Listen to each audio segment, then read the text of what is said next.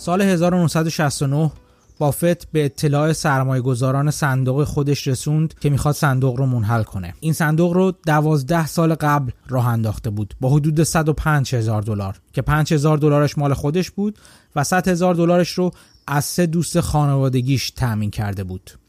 ولی چرا همچین تصمیمی گرفت؟ ممکنه فکر کنید چون ضررده بود ولی اینطور نبود. سابقه بافت نه تنها عالی بلکه کم نظیر بود. در واقع از دو سال قبلش بافت شروع کرده بود به سرمایه گذاران خودش گفتن که می‌خواد این کار رو انجام بده. ده سال بعد از اینکه بافت سرمایه گذاری خودش رو راه انداخته بود در حالی که بازدهی شاخص داو جونز که اون روزا شاخص اصلی بازار سهام بود تو ده سال گذشتهش فقط 148 درصد یعنی معادل سود مرکب سالیانه حدود 9.1 دهم درصد رشد کرده بود. سرمایه گذاری بافت 843 درصد کلی یا معادل سود مرکبی حدود 23.8 دهم درصد سالیانه سود داشت. با این سابقه درخشان چرا بافت می‌خواست صندوق رو منحل کنه؟ من مهدی هستم و این هفتمین قسمت از پادکست من به نام پرس زنی در بازاره. با من تو این قسمت همراه باشین تا ببینیم چطور بافت بافت شد. در بخش دوم هم سری به اخبار و رویدادهای هفته می‌زنیم.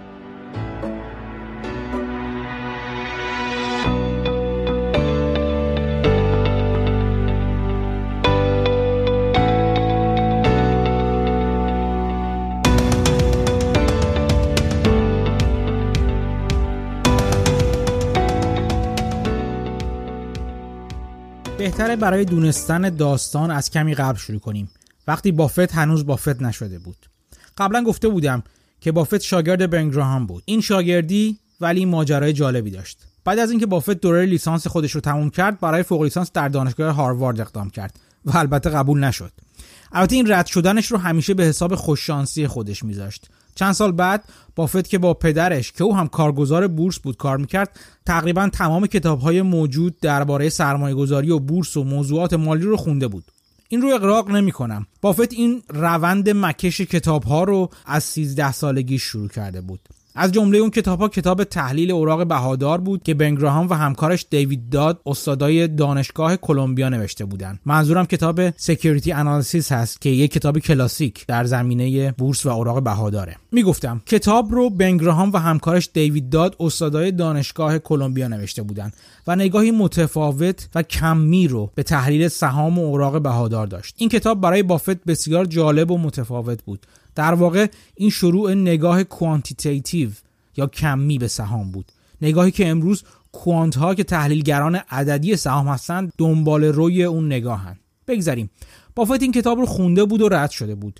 در واقع این یکی از چندین کتابی بود که خونده بود. شاید پیش از اون که بفهمه چه مفهوم عمیقی رو در خودش داره. چند سال بعد به طور اتفاقی فهمید دانشگاه کلمبیا دانشجوی ارشد می‌گیره و اتفاقا گراهام و داد هنوز هم اونجا درس میدن. بافت هم برداشت یه نامه برای گراهام نوشت که من از دیدن دوره ارشد شما بسیار مشعوف شدم. و اصلا باورم نمیشه شما دوتا زنده باشین.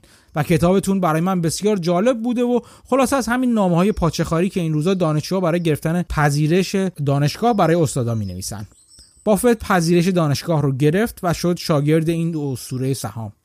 میگم اسطوره به خاطر اینکه همون موقع هم گراهام و داد در بازار شناخته شده بودن. گراهام علاوه بر درس دادن صندوق سرمایه گذاری رو به همراه شریکش اداره می‌کرد و خیلی وقتا سر کلاس سخاوتمندانه سیر تحلیلی سهامی رو که همون روزا داشت می‌خرید رو برای دانشجوها شرح می‌داد. این بود که خیلی از سرمایه گذارای واقعی وال استریت از نیویورک می اومدن و قلم و دفتر به دست میشستن سر کلاسش و ایده خرید و فروش می‌گرفتن و از این بابت سودای خوبی هم می‌کردن. القصه. بافت شد شاگرد این کلاس و اتفاقا شاگرد نخبه کلاس. طوری که در انتهای دوره بالاترین نمره رو از گراهام گرفت. بعد از تمام شدن دوره ارشد بافت که خیلی دلش می‌خواست بره و تو صندوق سرمایه گذاری گراهام براش کار کنه پیشنهاد داد که مجانی هم که شده برای گراهام کار کنه.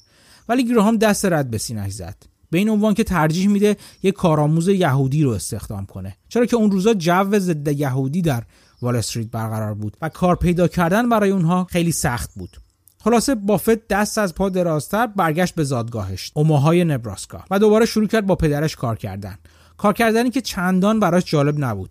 چون قبولوندن اینکه سهامی که فکر می‌کنه قیمتشون تو بازار بسیار پایینتر از ارزششونه به مشتریاش خیلی سخت بود براش. زد و چند وقت بعد گراهام به بافت نوشت که یه موقعیت خالی تو صندوق باز شده و اگه بافت می‌خواد می‌تونه بره نیویورک و برای گراهام کار کنه. و البته بافت هم با کله رفت. گراهام اون روزا از روش های مختلفی برای سرمایه گذاری استفاده می‌کرد. اصلی ترین روشش چیزی که امروز به نت نت معروفه. اگه خیلی ساده بخوام توضیحش بدم به این معنی که شرکتی که قیمت کلیش در بازار یعنی قیمت هر سهم ضرب در تعداد سهامش کمتر از مقدار پولیه که از آب کردن موجودی انبارش یعنی داراییهاش و پول توی حسابش به دست میاد شرکت مناسبیه. در واقع یعنی شرکتی که اگه کسی کلا سهامش رو بخره و صاحبش بشه و همون لحظه تعطیلش کنه و چوب حراج بهش بزنه پول بیشتری ازش به دست میاد. این شرکت ها به قول گراهام مثل زامبی هایی بودند که اوضاع مناسبی نداشتند و مردشون بیشتر از زندهشون میارزید. اصلا یه دلیل پایین اومدن قیمت سهامشون هم همین بود. ولی طبق معمول طبق معمول همین روزا در واقع حتی وقتی سرمایه گذارا از اوضاع مالی شرکتی خوششون نیاد خیلی بدتر از اونی که مستحقشه قیمت سهامش رو تنبیه می‌کنن. گراهام دنبال همچین سهامی بود. هر روز منوال مودی رو که اون روزا فهرست صورتهای مالی همه شرکت های توی بورس رو داشت جلوی کارمنداش از جمله بافت میذاشت و اونا هم یکی یکی شرکت ها رو به دنبال چنین زامبی هایی وارسی می‌کردن. اگر اون اختلاف قیمت بازار و قیمت حراجی شرکت ها خیلی زیاد بود و یا به اصطلاح مالی ها و مهندسی ها مارجین آف سیفتی یا حاشیه امنیت بالایی داشتن گراهام اونا رو برای صندوق می‌خرید. تجربه نشون داده بود بازار اغلب اوقات سر عقل میاد و قیمت این سهام رشد می‌کنن و یا شرکت تعطیل میشه و با حراج کردن اموالش پول رو به سهامداران برمیگردونه. و البته بعضیشون هم ورشکست می‌شدن بدون اینکه پولی در بساط سهامداراش بذارن. ولی نکته اینجا بود که گراهام چون تعداد زیادی از این شرکت ها رو می‌خرید در مجموع سود می‌کرد و سود خوبی هم می‌کرد. سودی بهتر از متوسط بازار همون چیزی که هنوز هم همه دنبالشن. خلاصه که یه چند سالی بافت پیش گراهام مشغول بود و مثل بنز کار می‌کرد.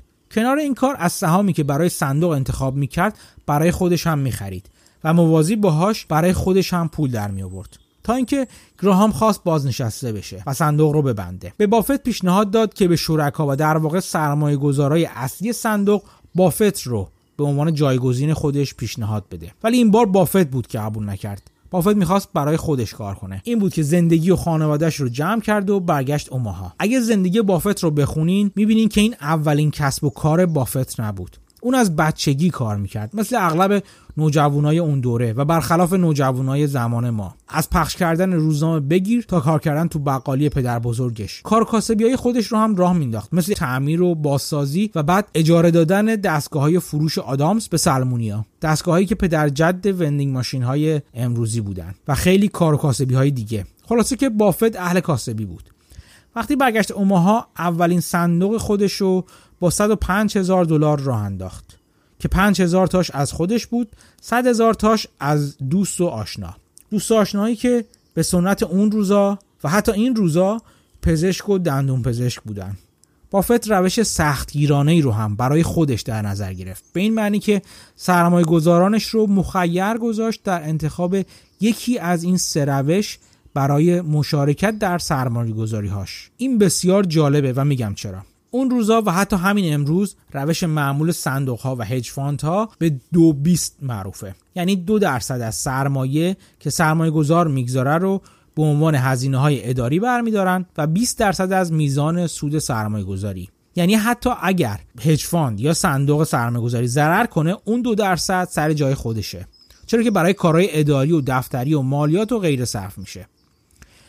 اولا بافت اون دو درصد رو نگرفت. هزینه های اداری رو خودش متقبل شد و واقعا هم همه کارهای حسابداری و مالیاتی و اداری رو خودش انجام می‌داد. و فقط از سرمایه گذاراش که بهشون می‌گفت شرکا بابت سود سالیانه درصدی می‌گرفت. این درصد رو به یکی از این سه روش به انتخاب خودشون می‌گرفت. روش اول این بود. می‌گفت 6 درصد سود سالیانه برای شما تضمین شده باشه و هر سودی بیشتر از اون 6 درصد صندوق به دست بیاره یک سومش مال من باشه. به اون 6 درصد اولیه که رشد سالانه میانگین بازار سهام در طول تاریخ بود استراحا هردل ریت گفته میشه. تو روش دوم می‌گفت 4 درصد سود تضمین می‌کنم براشون. بیشتر از اون 4 درصد یک چهارم سود رو به من برسونین. در واقع برای خودش برمی داشت و روش آخر اینکه هیچ سودی رو تضمین نمی‌کرد و می‌گفت 17 درصد هر سودی که صندوق به دست بیاره مال بافت میشه در واقع. می‌بینید که خیلی عادلانتر از روش معمول هج ها بود. ولی جالبتر هم میشه. بافت گفته بود که اگر تو هر سال صندوق ضرر کنه بافت یک چهارم اون ضرر رو به شرکاش می‌پردازه. اینجاست که دیگه هشواندای امروزی میرن تو کوزه. همه این روش های صادقانه به شدت باعث محبوبیت بافت شده بود. ولی این تنها دلیلش نبود. بازدهی بسیار خیره کننده بافت نسبت به بازار هم مزید بر علت شده بود و مدام سرمایه های بیشتری به طرف بافت می اومد طوری که بافت صندوق دوم و سومش رو بعد از فاصله کمی با سرمایه گذارا یا شرکای جدید راه انداخت و البته بعدا هم همه رو یکی کرد تحت عنوان بافت Partnership. ببینید چجوری این در واقع سود این شرکت ها یا partnership ها در مقایسه با داو جونز در طول زمان بوده. از سال 1957 شروع می‌کنیم و میریم جلو. سال 1957 داو جونز 8.4 دهم درصد افتاد. سهام بافت 10.4 دهم درصد رشد داشت. سال بعد 38 و نیم درصد داو جونز رفت بالا بافت بیشتر 49 دهم درصد رفت بالا. سال بعد داجونز 20 درصد رفت بالا بافت 25 و 9 دهم. سال بعد داجونز 6 و 2 دهم درصد افتاد ولی بافت 22 8 دهم درصد رفت بالا. سال 61 1961 داجونز 22 و 4 دهم درصد رفت بالا بافت 45 و 9 دهم درصد رفت بالا. سال 62 بازار 7 و 6 دهم درصد افتاد بافت 13 و 9 دهم رفت بالا. سال بعد داو دوباره رفت بالا 26 دهم درصد. سهام بافت 38 و 7 دهم درصد رفت بالا.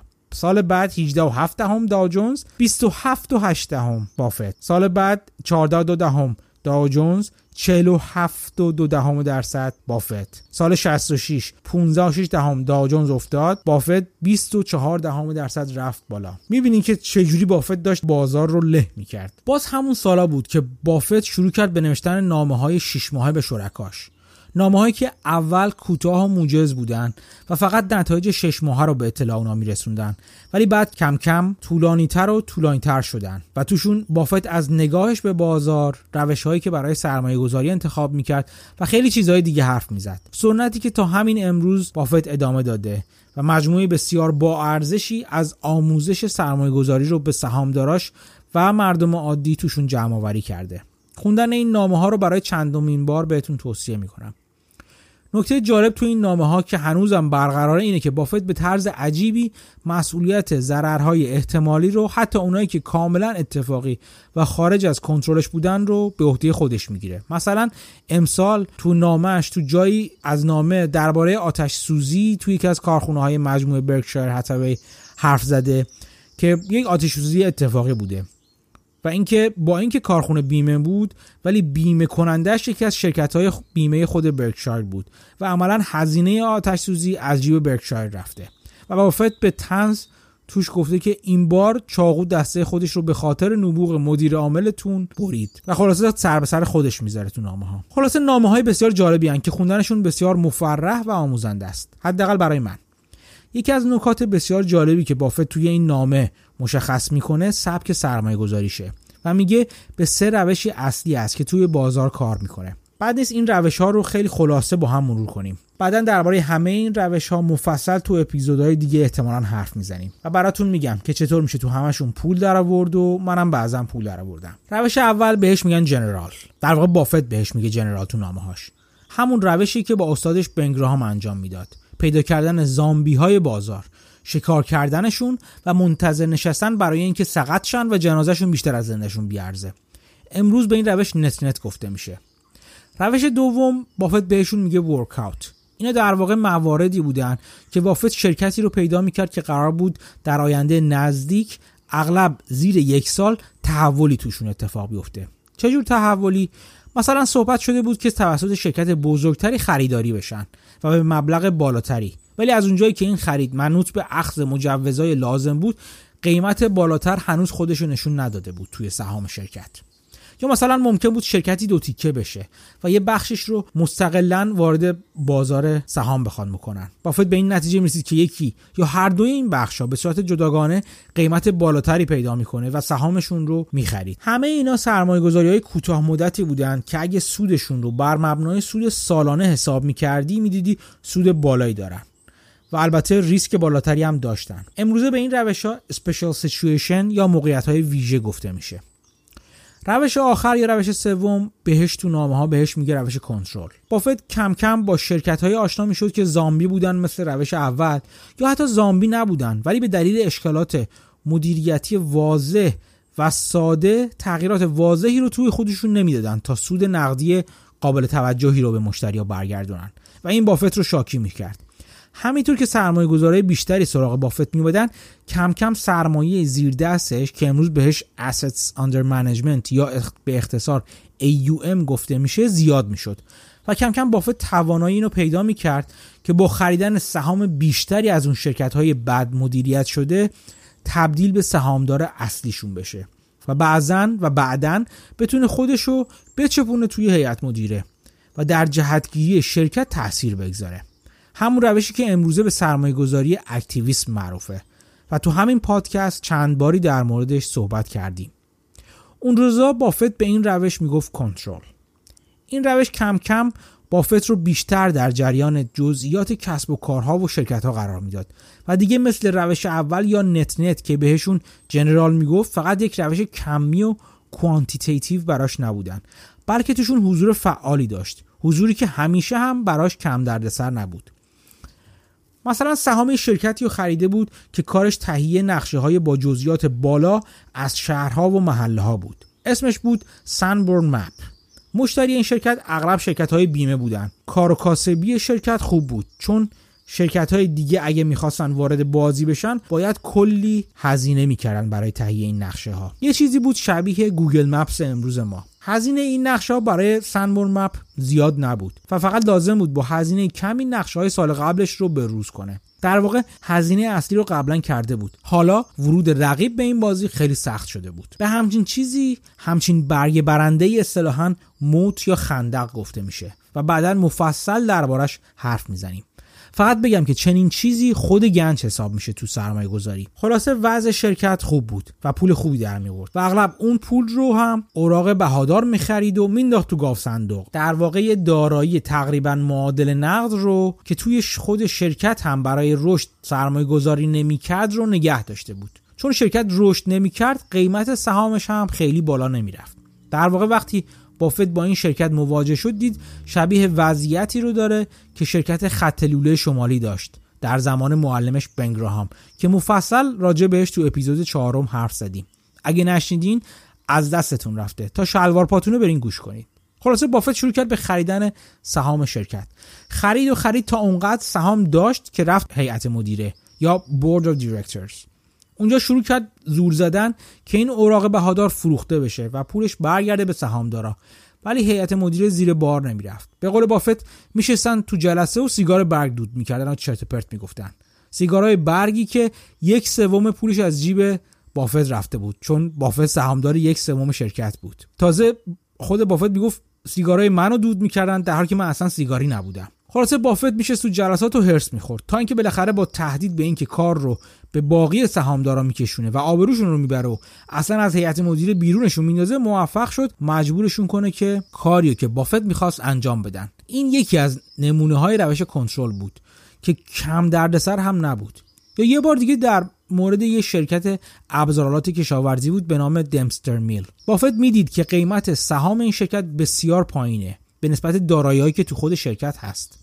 دارایی‌هایی که چندان هم به کار شرکت نمی اومدن همینطور واحدهای ضرردهی داشت شرکت که فقط بار اضافه بودن برای سودآوری شرکت. بافت با خریدن سهام کنترل شرکت رو به دست گرفت و شروع کرد به فروختن اون دارایی ها و منحل کردن بخش های ضررده کاری که روی کاغذ برای بافت ساده به نظر می اومد ولی در واقع بسیار سخت بود. شرکت تنها کارخونه ای بود که توی شهر کوچیک که توش قرار داشت وجود داشت. و ساکنین شهر از دست بافت که داشت ذره ذره شرکت رو میفروخت و کوچیک می‌کرد و کارکنای بخشای ضررده رو اخراج می‌کرد بدجوری عصبانی شده بودند. تا جایی که بافت جرئت نداشت بره تو شرکت. این شد که یک آدم خوفناک و کارکشته رو استخدام کرد که به جای خودش این کار رو ادامه بده. بافت از این کار سود خیلی خوبی به دست آورد ولی تجربه تلخی بود براش.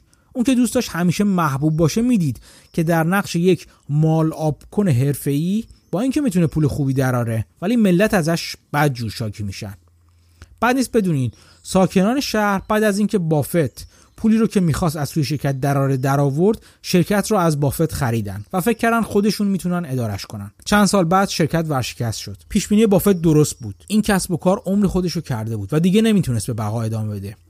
چرخه زندگی شرکت ها که تو قسمت پنجم گفتیم رو یادتون میاد؟ اگه نه برین دوباره گوش کنین. این واقعیت دردناک رو که سرمایه به اون طرفی سر می‌خوره که کارایی بهتری داشته باشه رو بافت می‌فهمید و مردم شهر نه. احتمالا اگه شورای شهر تمام اون پولی رو که صرف کرد شرکت رو از بافت بخره صرف راه اندازی کسب و کار بهتر یا آموزش کارمندای اون شرکت می‌کرد تصمیم بهتری گرفته بود تا خرید شرکت و ورشکسته کردنش در طول زمان. این دعوای چند صد ساله چپ و راسته و البته به نظر نمی‌رسه تمومی داشته باشه. تا اینجا با سبک های سرمایه‌گذاری بافت در پوشش پارتنرشیپ یا صندوق شراکتیش آشنا شدیم.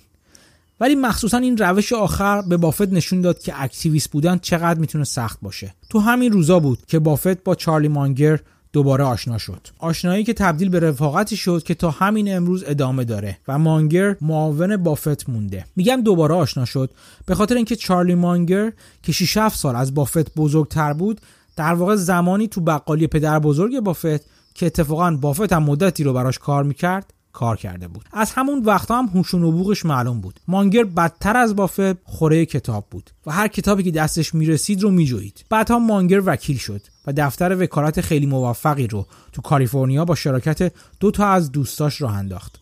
ولی کم کم به کار سرمایه گذاری به بورس کشیده شد و با بافت که برای خودش سرمایه گذار قدری شده بود آشنا شد.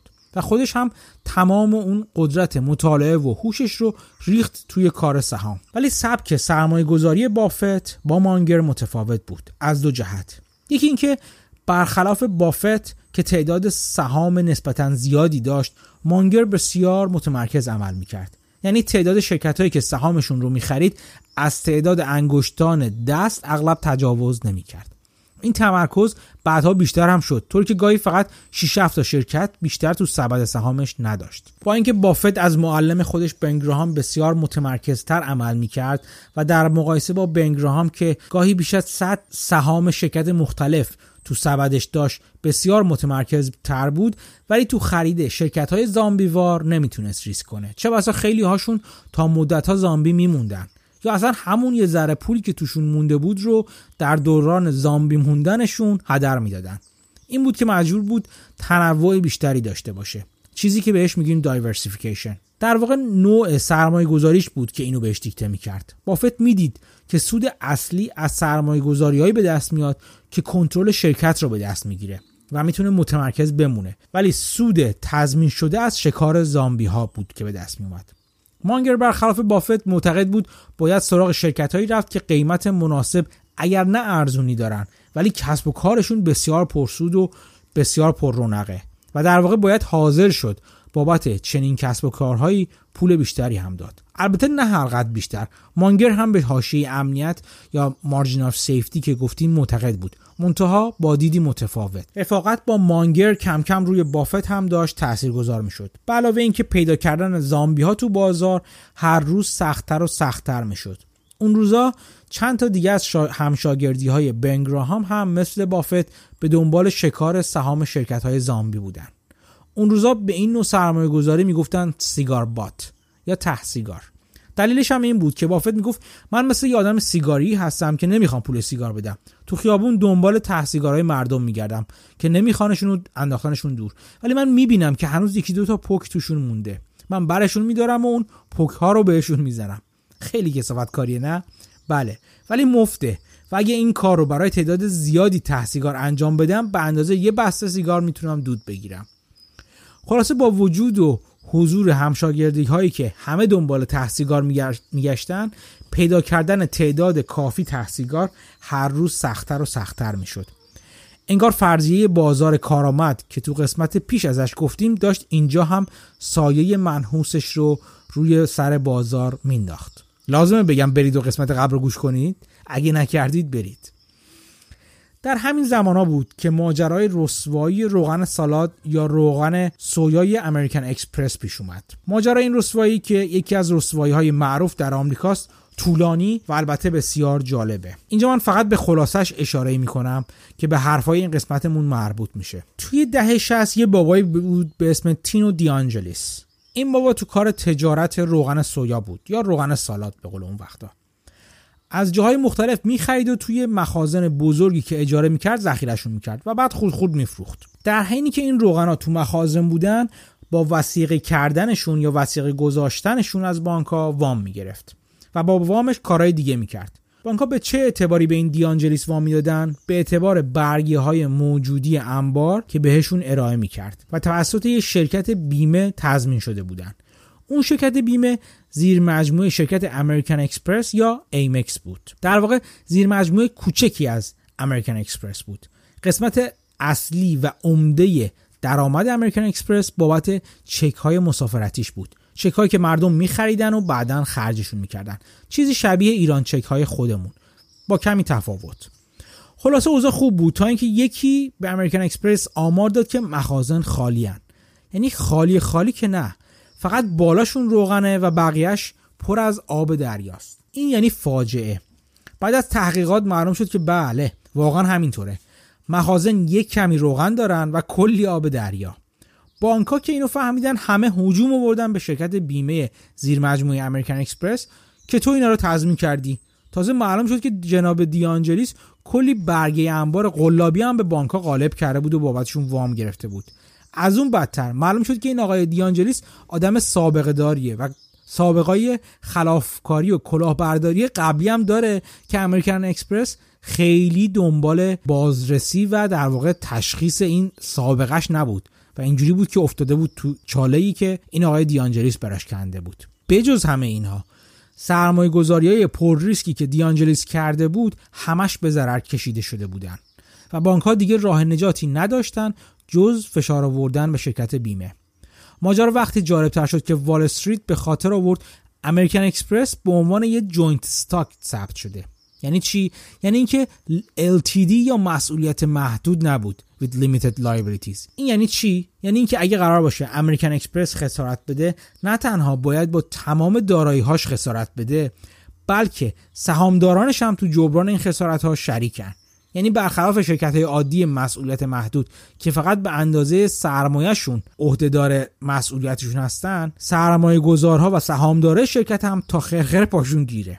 این بود که سهام امریکن اکسپرس 50 درصد افتاد و همچنان در حال افتادن بود. این موقع بود که بافت به سهام علاقه مند شد. در حالی که همه از سهام امریکن اکسپرس فراری شده بودند بافت شروع کرد به بررسی دقیقتر قراردادهای شرکت امریکن اکسپرس و اون بازوی در واقع اون زیر مجموعه بیمه ایش و فهمید با اینکه شرکت بیمه مسئول جبران تمام خسارت هاست ولی این مسئولیت ها محدود به مسئولیت به سرمایه خودشه.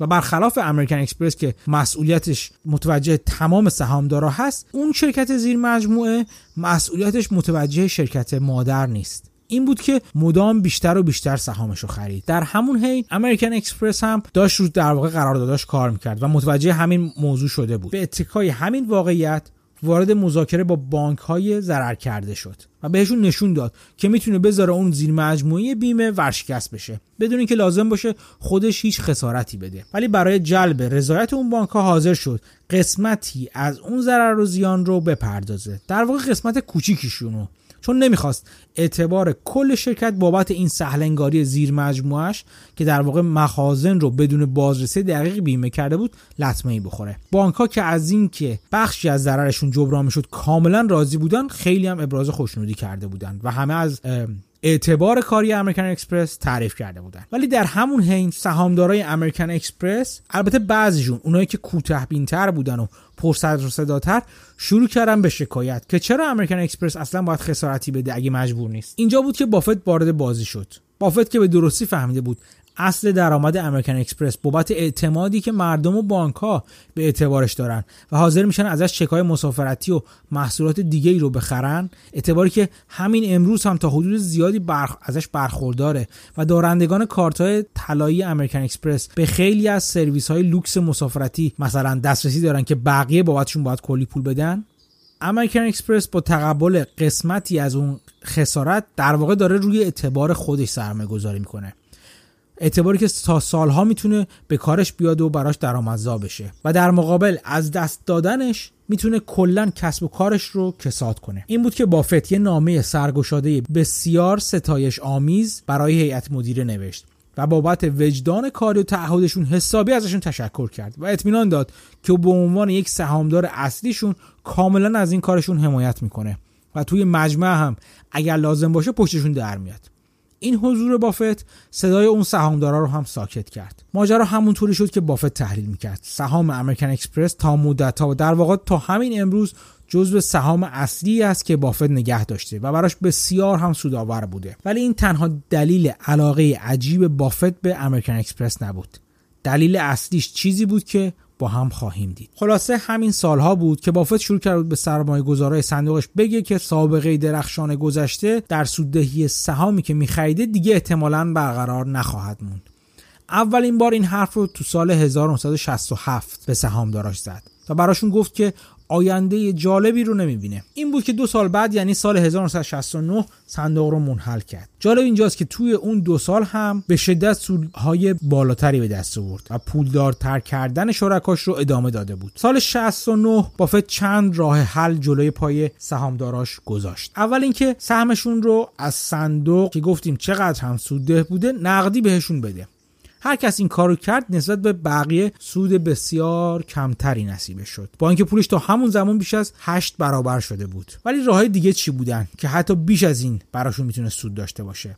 به عنوان راه حل دوم بافت صندوق یکی از همشاگردی های کلاس گراهامش رو معرفی کرد. به اسم بیل روین که بافت به مهارت و تعهدش کاملا اعتماد داشت. حتی گفته بود که اگه ناگهان بمیره از بیل روین می‌خواد که مدیریت پولهاش رو برای خانوادهش به عهده بگیره. بافت به شرکاش گفت با اینکه به بیل روین اعتماد داره ولی با این توصیه نه تنها خودش سودی نمی‌بره بلکه اعتبار خودش رو در معرض خطر هم قرار میده. چرا که اگه این افراد تو صندوق بیل روین سودی می‌کردن پولی تو جیب بافت نمی‌رفت. ولی اگه ضرر می‌کردن بافت خودش رو مقصر می‌دونست تا حدی. بیل به همراه یک شریکش صندوقی راه انداخته بود به اسم Sequoia Fund. صندوقی که امروز هم بسیار مشهوره. بازدهی سکویا تقریبا به خوبی بافت بود ولی بسیار متلاطمتر. هر کس از شرکای بافت پولش رو برد به سکویا اون هم در بلند مدت سود بسیار خوبی کرد. بسیار بسیار بهتر از متوسط بازار. ولی راه حل سوم چی بود؟ بافت این راه حل رو هم جلوی پای سهامدارانش گذاشته بود که اگه می‌خوان بیان و تو خریدن سهام شرکتی که بافت خریده بود به تازگی شریک بشن. این شرکت یک شرکت ضررده نساجی بود که بافت به هدف یه سرمایه گذاری اکتیویسم و با لج و لجبازی که با صاحبش پیدا کرده بود از چنگ صاحبش درآورده بود. در واقع صاحب اصلی شرکت خواسته بود به بافت نارو بزنه و بابت همین کار هم بافت سر لج افتاده بود و حاضر شده بود با پول خودش و نه سرمایه گذاراش به قیمتی بسیار بالاتر از اون چه که به صورت عادی حاضر می‌شد برای اون شرکت بپردازه اون شرکت رو به زور هم که شده از چنگ صاحبش در بیاره. اون شرکت همین شرکتی که ما امروز میشناسیمش برکشایر هاتوی در واقع برکشایر هاتوی در طول زمان چندین بار پوست اندازی کرده و بعد از چند سال اصلا نساجی نمی‌کرد و کل بخش تولید پارچه و منسوجاتش تعطیل شده بود و تبدیل شده بود به یک هولدینگ و پوسته که در واقع در قالب اون بافت کارهای دیگه می‌کرد. چه کاری تقریبا همه جور کار. از خرید سهام توسط بازوی سرمایه گذاری شرکت گرفته تا خرید کل شرکت های دیگه و افزودنشون به هولدینگ برکشایر. بافت در واقع افتاده بود تو مسیری که مانگر بهش نشون داده بود. دنبال کسب و کارهای خوب میگشت و می‌خواست صاحبشون بشه. چون فهمیده بود پول اصلی اونجاست نه توی سهام. و حاضر بود بابت خرید اون شرکت ها چه بخششون به عنوان سهام مثل سهام شرکت امریکن اکسپرس و چه کلشون مثل شرکت بیمه گایکو که امروزم یکی از بیمه کننده های بزرگ خودرو تو آمریکاست یا شرکت سیز کندی که یکی از معروفترین شرکت های شکلات سازی آمریکایی پول خوبی هم بده. دوران تحصیلگار پکزنی یا شکار زامبی بافت تموم شده بود. به علاوه با این کار بافت کار دیگه ای هم کرد و آن این بود که شرکاش رو به صورت سهامدارای شرکتی در آورد که سهامش تو بازار معامله می‌شد. این چرا مهمه؟ براتون میگم چرا. چون اون روزا تب نوسانگیری تو بازار داشت داغ می‌شد. hedge شبیه partnership بافت سود زیانشون رو هر ماه منتشر می‌کردن. کاری که بافت ازش بیزار بود و هست. بافت علاقه داشت بلند مدت به سرمایه گذاری فکر کنه و تو اون جو کوتاه مدتی که به بازار حاکم شده بود بافت نمی‌خواست نقنوق های سرمایه گذاراش رو تحمل کنه که ازش بخوان بازدهی پولش رو الان بالا ببره. وقتی اون سرمایه گذارای اولیه اونایی که می‌خواستن با بافت بمونن سهامدار برکشایر می‌شدن هر وقت ناراضی بودن می‌تونستن سهامشون رو تو بازار بفروشن. و از اونجایی که سهام برکشایر بیشتر از 80 درصدش و حتی بیشتر دست خود بافت بود سهامدارای ناراضی تهدیدی هم برای بافت محسوب نمی‌شدن. در واقع همسفر سفری بودن که بافت مسیرش رو تعیین می‌کرد و باید به قضاوت بافت اعتماد می داشتن تا همسفرش می شدن. بافت هنوز هم به سهامداراش میگه شرکا. اگر روز اول برکشایر هزار دلار.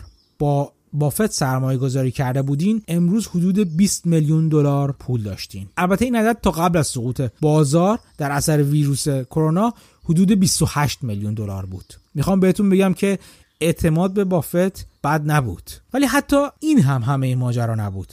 ماجرای امریکن اکسپرس چیزی به بافت یاد داده بود. در واقع چیزی رو به بافت یادآوری کرده بود. اون چیز و اون مفهوم باعث رشد بی سابقه برکشایر شد.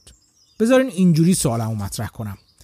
اگه شما هم همزمان با بافت با همون توانایی انتخاب سهام بافت شروع می‌کردین موازی باهاش کار کردن و با همون مهارت سهام انتخاب می‌کردین آیا فکر می‌کنید مثل بافت نتیجه می‌گیرین؟ جواب این سوال متاسفانه نه ست. و دلیلش هم کشف بافت در مورد امریکن اکسپرس بیاید اینجوری به ماجرا نگاه کنیم. فرض کنید شما و بافت هر دو سهامی رو پیدا می‌کنید که 200 دلار قیمتشه. یه سهام امن و کم خطر. اونجوری که این روزا بافت دوست داره. سهام امن و کم خطر. فرض کنید سهام رو می‌خرین. بعد از یه سال سهام رشد می‌کنه و به 210 دلار می‌رسه. از نظر شما کافیه و سهام رو میفروشین. چقدر سود کردین؟ واضحه. 10 دلار. یعنی 5 درصد. 10 تقسیم بر 200 میشه 5 درصد. سود بیمزه ظاهرا تو بازار. درسته؟ ولی بعد برمیگردین و نگاه می‌کنید بافت چطور خرید اون سهام رو. می‌بینید بافت فقط 100 دلار از پول خودش گذاشته.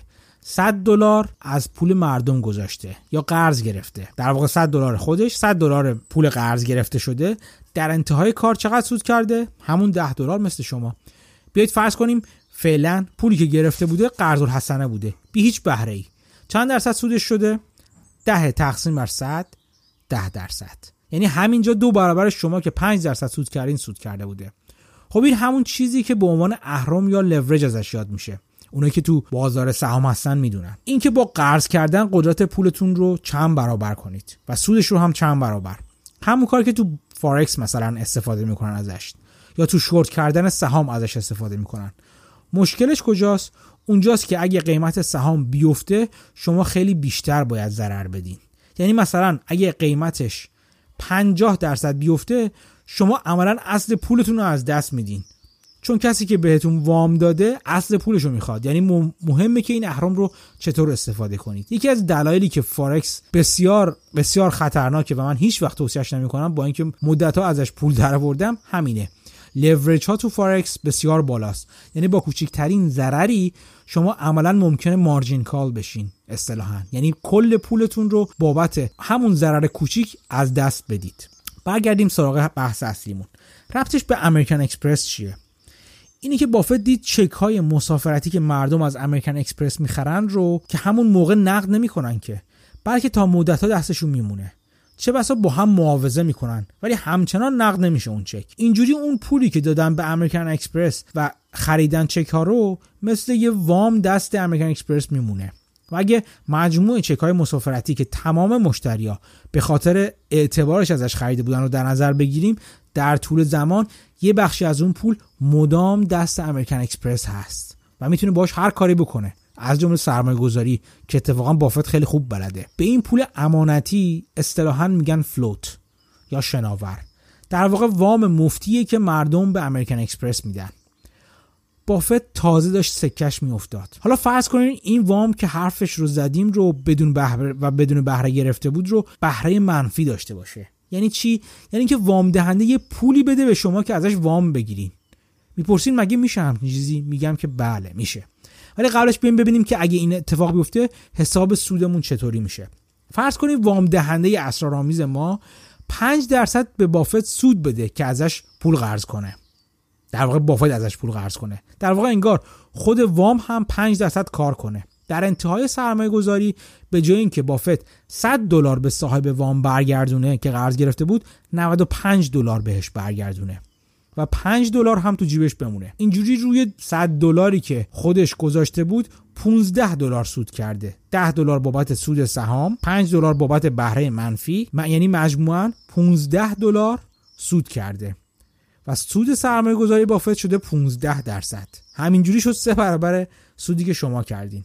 حالا ببین ببینیم کدوم آدم شیرین عقلی حاضر میشه یه وامی بده به بافت که تازه سود هم بابت اون وام به بافت بده یا بهره منفی از بافت بگیره. باید بگم که همه من و شما حاضر میشیم همچین وامی بدیم. چطوری؟ همونجوری که هر روز ماشینامون رو بیمه می‌کنیم. هر کدوم از ما وقتی ماشینمون رو بیمه می‌کنیم ماهیانه یه حق بیمه ای رو به عنوان حق ماهیانه یا پریمیوم به شرکت بیمه می‌پردازیم. این پولا در واقع وامی هستن که ما تا انتهای سال داریم به شرکت بیمه میدیم. اگر تصادف نکردیم این پول از وام به درآمد تبدیل میشه برای شرکت بیمه. چون چیزی به ما بر نمیگردونه. اگر نه شرکت بیمه یه پولی هم باید بذاره روی مجموع حق بیمه تا خسارت ماشین رو اگه تصادف کردیم به ما بده. البته بعد از کسر یه حداقلی که بهش دیداکتیبل میگن یا هزینه کسر شده که از روش کم میشه. یعنی مثلا اگه دیداکتیبل هزار دلاری داشته باشه بیممون خسارت زیر هزار دلارش رو بیمه نمیده. با بعد از جیب بدیم. حالا اینا این جزئیات بماند. با اینا کاری نداریم. بگردیم سراغ اصل حرفمون. با این جزئیات فعلا کاری نداریم. خلاصی که اون حق بیمه ها به صورت وام میمونه تو دست شرکت بیمه و شرکت بیمه می‌تونه باشون هر کاری بکنه. اگه محاسبات شرکت بیمه درست بوده باشه و از اونجایی که همه ماشینا همه با هم تصادف نمی‌کنن در انتهای سال شرکت بیمه موفق باید مجموع حق بیمه هایی که دریافت کرده و هزینه هاش از مجموع حق خسارت هایی که داده بیشتر باشه تا بتونه از فروش بیمه سود کنه ولی یادتون نره حتی اگه خسارت هم بده شرکت بیمه بلافاصله لازم نیست خسارت رو بده. یه چند روزی طول می‌کشه تا اون خسارت رو پرداخت کنه. همین چند روز اگه برای تعداد زیادی مشتری و تعداد زیادی قرارداد بیمه با هم در نظر بگیریم می‌بینیم که همیشه یه مقداری از پول مجانی دست شرکت بیمه مونده و اگه فروش بیمه سودآور باشه یه پولی هم فقط بابت فروش در میاره. همون بهره منفی که گفتیم. یعنی در انتها اگر حق بیمه هایی که مجموعا گرفته در انتهای سال با خسارت هایی که میده و هزینه های اداری و عملیاتی خودش با هم مقایسه کنیم و حق بیمه هایی گرفت که گرفته بالاتر باشه یه سود کوچیکی هم میمونه توش. این در واقع شبیه همون وام منفی بهره منفیه که در واقع ازش صحبت می‌کردیم. هر قد شرکت بیمه هزینه هاشو پایینتر بیاره بهره منفیتر میشه. هر قد مشتری های بهتر یا راننده های بهتری رو پیدا کنه بهره منفی تر میشه. و سود فروش بیمهش بیشتر. واسه همین که این همه تشویقی می‌ذارن برای رانندهایی که خوب رانندگی کنن و تصادف نکنن. دیداکتیبل می‌ذارن برای اینکه اگه تصادف جزئی کردین ترجیح بدین از جیبتون پول بدین تا از بیمه پول بگیرید و حق بیمه سال بعدتون زیاد بشه. به جز همینا شرکت بیمه هم مثل بافت سرمایه گذاری می‌کنن و از وامی که مردم با بهره منفی به صورت حق بیمه بهشون میدن پول در میارن. ولی اوضاع بافت بهتره. چرا که استعدادش برای پیدا کردن سهام پرسود بیشتره. و الان می‌تونه از این استعداد برای شرکت یابی برای خریدن استفاده کنه. به جز همه اینا بافت کارهای دیگه هم می‌کنه با بیمه. بذارید اینجوری بگیم که کسب و کار عادی بیمه به روشی که گفتیم بسیار رقابتیه. و شرکت های بیمه برای جذب مشتری با هم رقابت بسیار تنگ و تنگی رو دارن که باعث میشه در پایین آوردن حق بیمه ها یا درآمدهای خودشون در واقع با هم رقابت کنن. کاری که بافت با معروفترین زیر مجموعه بیمهش یا گایکو با پایین آوردن هزینه اون مجموعه بیمهش انجام میده. ولی یک نوع بیمه دیگه هست که تعداد زیادی شرکت نیستن که انجام میدن و اون ری هست یا بیمه اتکایی. اون وقتی که یه شرکت بیمه شرکت های بیمه دیگر رو بیمه می‌کنه. و اغلب تو حوادث غیر مترقبه که خسارت های بسیار سنگینی میارن که شرکت بیمه از پسشون بر نمیان در واقع اینجا به کار میان. اینجاست که بافت حسابی میدرخشه و قسمت بزرگی از این درخششش مدیون آدمیه به اسم آجیت جین که معاون بافت هست تو بخش بیمه برکشایر. و در واقع تو مدل سازی و تخمین حق بیمه های مناسب برای هر رویداد هر قدر هم اون رویداد عجیب و غریب باشه و هر قدر هم غیر محتمل نبوغ بسیار خاصی داره. و همیشه منفعت زیادی رو برای برکشایر برمغان آورده. و البته پول نقد بسیار زیادی هم برکشایر همیشه داره که اون به عنوان یه پشتیبان بزرگ می‌ذاره پشت این آقای آجید جین. تا اجازه بده شرکت ها رو در حوادث غیر مترقب بسیار عجیب غریب و با خسارت بسیار بالا بیمه کنه. مثالش مثال آلودگی نفتی بریتیش پترولیوم بود تو خلیج مکزیک. اگر عملیات بیمه و بیمه اتکایی برکشایر رو در طول سالها به صورت متوالی و طولانی در نظر بگیریم می‌بینیم که بسیار سودآور بوده برای برکشایر. همین حالا هم بافت همیشه حداقل 20 میلیارد دلار برای حوادث غیر مترقبه بیمه اتکاییش پول نقد کنار می‌ذاره. دقت کردی که گفتم بازوی بیمه برکشایر. حقیقت اینه که الان سالها بعد از اون که بافت برکشایر رو تصاحب کرد و تبدیلش کرد به یک هلدینگ عظیم سه بخش بزرگ داره الان این هلدینگ یه بخش سرمایه گذاری که خودش و دو معاونش سهام شرکت ها رو می‌خرن. یه بخش عملیاتی که شرکت هایی هستن که خریدن کلا مثل رستوران های Dairy Queen See's Candies راه آهن برلینگتون و و و خیلی شرکت های دیگه. و یه بخش بیمه ای که شامل انواع اقسام بیمه ها و بیمه های اتکایی هست. بعد از سالها خیلی از شرکت ها تلاش کردن روش و ساختار برکشایر رو کپی کنن و اجرا کنن که برخیشون هم موفق شدن. مثل شرکت مارکل که دقیقا بر اساس فلسفه برکشایر کار می‌کنن. بد نیست کمی درباره مفهوم float با خودتون فکر کنید و ببینین شما چه کسب و کارهایی رو می‌شناسین که مثل American Express بتونن از float استفاده کنن یا مثل بیمه ها وامی با بهره صفر یا حتی بهره منفی. فکر کنید چطور می‌تونید همچین کسب و کاری رو راه بندازید تعجب نکنید. شما هم می‌تونید کسب و کاری رو راه بندازید که فلوت داشته باشه و در واقع مشتریاتون بهتون وامی با بهره منفی بدن. بهش فکر کنید. امیدوارم از این خلاصه ماجرای بافت خوشتون اومده باشه.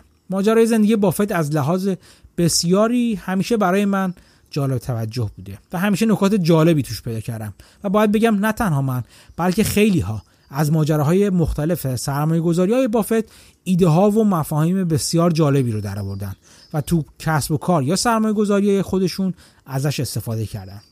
درباره بافت دو کتاب اصلی وجود داره که هر دو خوبن. اولی سنوبال یا گوله برفی که توسط آلیس شرودر نوشته شده و ظاهرا ترجمه هم شده. من نمی‌دونم چه جور ترجمه شده. امیدوارم ترجمه خوبی باشه. و دومی کتابیه که راجر لورنستین نوشته. نویسنده معروف موضوعات مالی به اسم بافت Making of an American Capitalist یا بافت ساخته شدن یک سرمایه گذار آمریکایی. خوندن هر دو رو بهتون توصیه می‌کنم که از دو دید مختلف زندگی بافت رو بررسی کردن. مرور زندگی بافت که در خیلی از اتفاقات و رویدادها و تحولات مالی آمریکا بعد از رکود بزرگ نقش داشته از نظر تاریخی هم بسیار جالبه. با من همراه بمونین تا یه به روز رسانی در مورد خبرهایی که هفته گذشته پیگیرشون بودم بهتون بدم و یه توصیه کوچکم در انتها بهتون بکنم.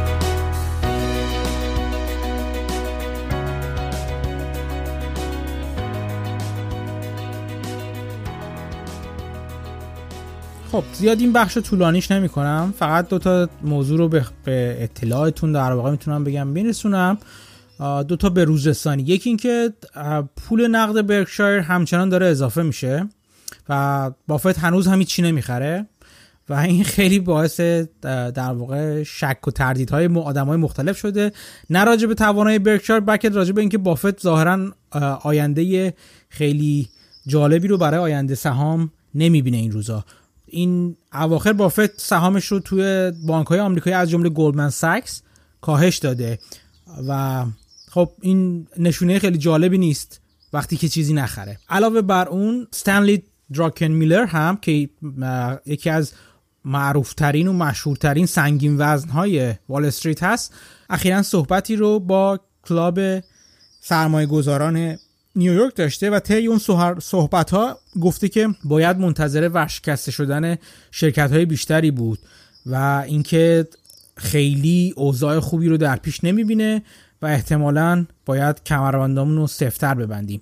از طرف دیگه رئیس بانک مرکزی یا فدرال رزرو آمریکا هم تو مصاحبه که اخیرا داشت به مورد مشابهی اشاره کرد و اون اینکه احتمالا اینسالونسیا و یا ورشکستگی های شرکت های آمریکایی در پیش خواهد بود. همین هفته پیش جیسی پنی برای چپتر 11 یا فصل 11 قانون ورشکستگی اقدام کرد. درباره قانون ورشکستگی و اینکه چه اتفاقی برای شرکت ها میفته بعد اینکه براش اقدام می‌کنن در برنامه آینده احتمالا صحبت براتون خواهم کرد. و خلاصه نشونه هایی که از افراد پرسابقه و با دید نزدیکتر به ماجرا به نظر میاد داره سیگنال هایی که ازشون میاد اینطور به نظر می‌رسه که یک مقدار باید با احتیاط بیشتری پیش رفت.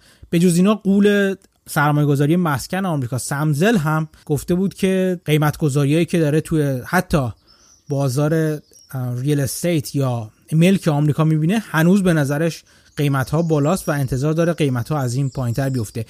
سیگنال های مشابهی شبیه این از طرف سرمایه گذارای دیگه ای هم داره میاد که حالا من نمی‌خوام لیستش رو خیلی طولانی کنم. یک نکته دیگه هم که می‌خواستم بهش اشاره کنم در مورد شرکت نیلسون بود که توی توییت حساب توییتری خودم راجبش نوشتم. همونطور که گفتم شرکت activist الیوت مدت های طولانی میشه که و توی پادکست هم صحبت کردیم. توی شرکت نیلسون سهامی خریده و این سهام قیمتش پایینتر و پایینتر رفته و این اواخر نیلسون حاضر شده که یکی از اعضای پیشنهادی الیوت رو وارد هیئت مدیره کنه و اعلام کرده که حاضر شده که به دو تیکه کردن شرکت در آینده فکر کنه و در واقع براش اقدام کنه اصلا. تو همین هفته گذشته در واقع اقدام کرد برای این کار و فایل های مربوطه رو پر کرد شرکت نیلسون و انتظار داره که تا انتهای سال همونطور که منم تو پست توییتری خودم نوشتم انتظار تا انتهای سال این اتفاق انجام بگیره. برای یادآوری میگم حدود 20 دلار بود قیمت اوریج یا میانگین قیمت سهامی که شرکت سرمایه گذاری الیوت برای سهام این شرکت خرید و البته همچنان هم داره می‌خره ولی میانگینش حدود 20 دلار بود و الان این روزا حدود 10 11 دلار 12 دلار این حدود داره معامله میشه. و انتظار این میره که اگر قرار باشه شرکت الیوت ضرری نکنه قیمت سهام به حدود اولیه خودش که حدود 20 دلار برسه برگرده. به نظر میاد که مورد جالبیه برای سرمایه گذاری ولی همونطور که همیشه هم میگم باید بیشتر فکر کنین و بیشتر راجبش تحقیق کنین. از جمله راهنمایی که می‌تونم بهتون می‌کنم که بگردید و تز سرمایه گذاری الیوت رو در موردش پیدا کنید. ببینید الیوت برنامهش چی بودی که پیشنهاد داده بود که این شرکت دو تیکه بشه؟ چرا فکر می‌کنه که با دو تیکه شدنش سود بیشتری حاصل, حاصل میشه و قیمت سهام در واقع ارزش بیشتری برای سهامداران کل شرکت به وجود میاد؟ این می‌تونم بگم راهنمایی شماست در اینکه ببینید که آیا قبول دارید روش و فلسفه الیوت رو در خرید این سهام یا نه. در انتهای یک صحبتی هم بکنم. خیلی ها از من پرسیدن به روش های مختلف. که بهشون چی پیشنهاد می‌کنم برای اینکه بازار سهام رو در واقع بیشتر بفهمن و واردش بشن؟ خب طیف مخاطبای این پادکست من اینطور که حس می‌زنم خیلی متفاوت هست و همچنان من با گوش باز دارم به feedback ها و نظرات شما گوش میدم که بیشتر آشنا بشم که در چه طیفی قرار دارن. ولی خب می‌تونم بگم برای کسی که اصلا آشنایی ندارن با بازار سهام مخصوصا بازار سهام آمریکا یا اصولا اینکه سهام بازار سهام چطور کار می‌کنه اصولا فایل های زیادی هست. یه فایل سه قسمتی یوتیوب یوتیوب هست که لینک هاشو می‌ذارم به زودی توی حساب توییتری خود پادکست و حساب توییتر شخصیم که این می‌تونه راهنمای خوبی باشه برای ورود شما به آشنایی با بازار سهام.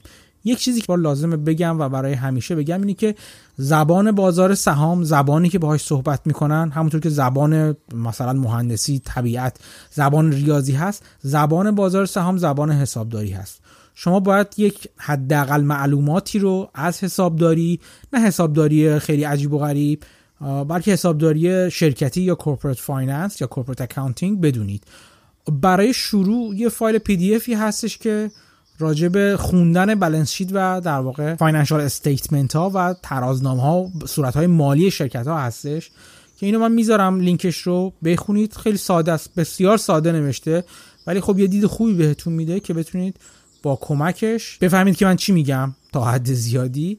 و اینکه من خودم هم سعی می‌کنم در آینده احتمالا تو فکر این هستم که که یه سری ویدیوی یوتیوب تو یوتیوب منتشر کنم و اونجا به زبان خیلی ساده این اصول حسابداری رو حسابداری شرکتی رو حداقل براتون توضیح بدم. یه base ی بشه یه پایه بشه براتون که بتونید بفهمید سرمایه گذارا چی میگن. وقتی راجع به balance sheet حرف می‌زنن یا راجع به income statement یا cash flow statement حرف می‌زنن منظور چی هست؟ و و و و و. همه چی از اینجا شروع میشه. بهتون توصیه می‌کنم گوش به زنگ باشین. این پی دی اف ها و ویدیوهایی که می‌ذارم رو اگر وقت دارید و علاقمند هستید وقت بذارید و بخونید. امیدوارم که به دردتون بخوره. خب این قسمت از پادکست پرززنی در بازار هم به اتمام رسید. امیدوارم که تونسته باشم موضوعی هر چند کوچیک رو به دانسته های شما اضافه کنم. بسیار منو ممنون از خودتون می‌کنید. اگر همچنان منو در جریان نظرات و راهنمایی ها و توصیه هاتون بگذارید. همینطور تو هر پلتفرمی که پادکست رو گوش می‌کنید اون اپیزود رو اگر دوست داشتید لایک بزنید و بهش رتبه بندی و امتیاز بندی هم بدید که باعث شناخته شدن بیشترش بشه. بیشتر منو ممنون می‌کنید اگر پادکست رو با کسانی که فکر می‌کنید از چنیدن اون ممکنه استفاده ببرند به اشتراک بذارید. تا هفته آینده و قسمت جدیدی از پادکست پرس زنی در بازار مراقب خودتون باشید و خدا نگهدار.